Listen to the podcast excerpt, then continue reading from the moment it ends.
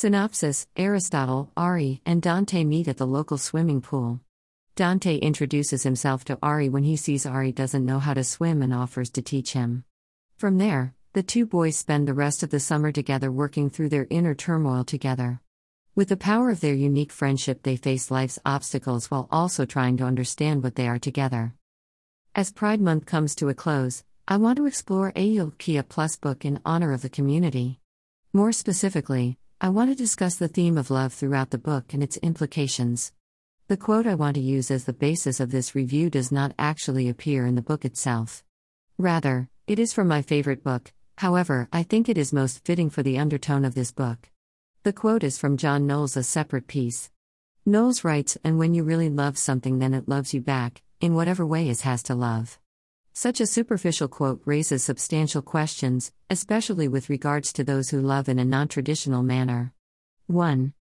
Ari struggles articulating his feelings not only to Dante but to all those in his life.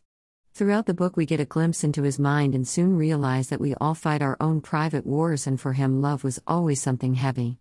Something he had to carry. 2. By not being able to express his feelings to and about those closest to him, Ari expresses his love through action and shared moments.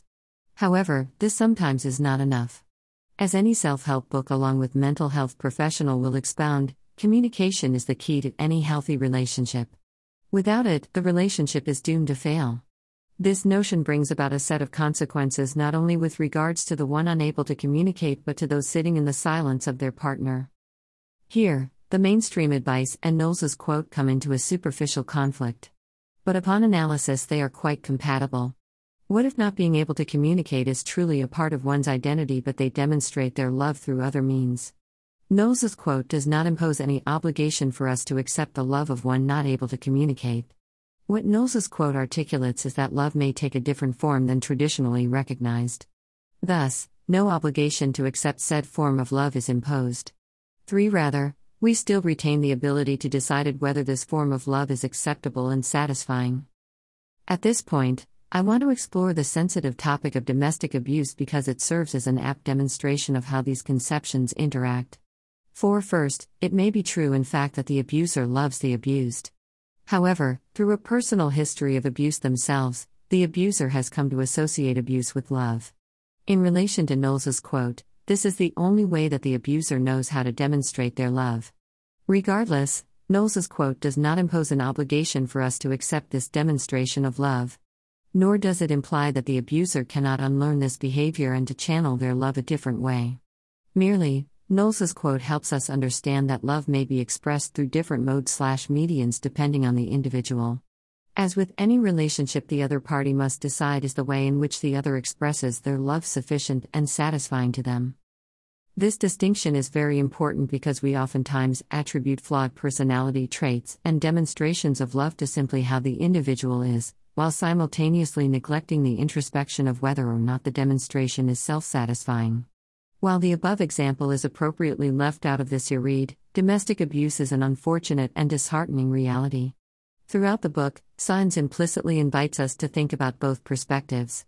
The first perspective being the one saddled with the unconventional expression of love and how they might overcome it as to live a more productive slash fulfilling life. The second, even more implicit, how might we respond and to what do we owe, if anything, to said individual?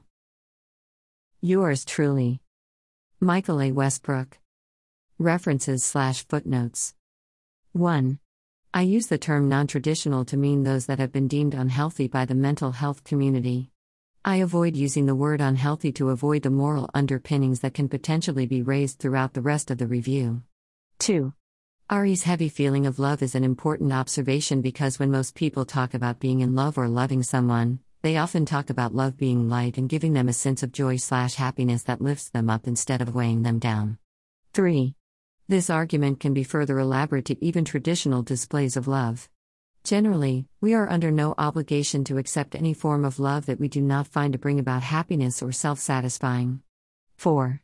If you or someone you know is experiencing domestic abuse, here are a list of resources you might want to consider consulting https colon slash slash https colon slash slash slash get help https colon slash slash www.ix.hhs.gov slash vsb slash program slash family violence prevention services slash program slash ndvh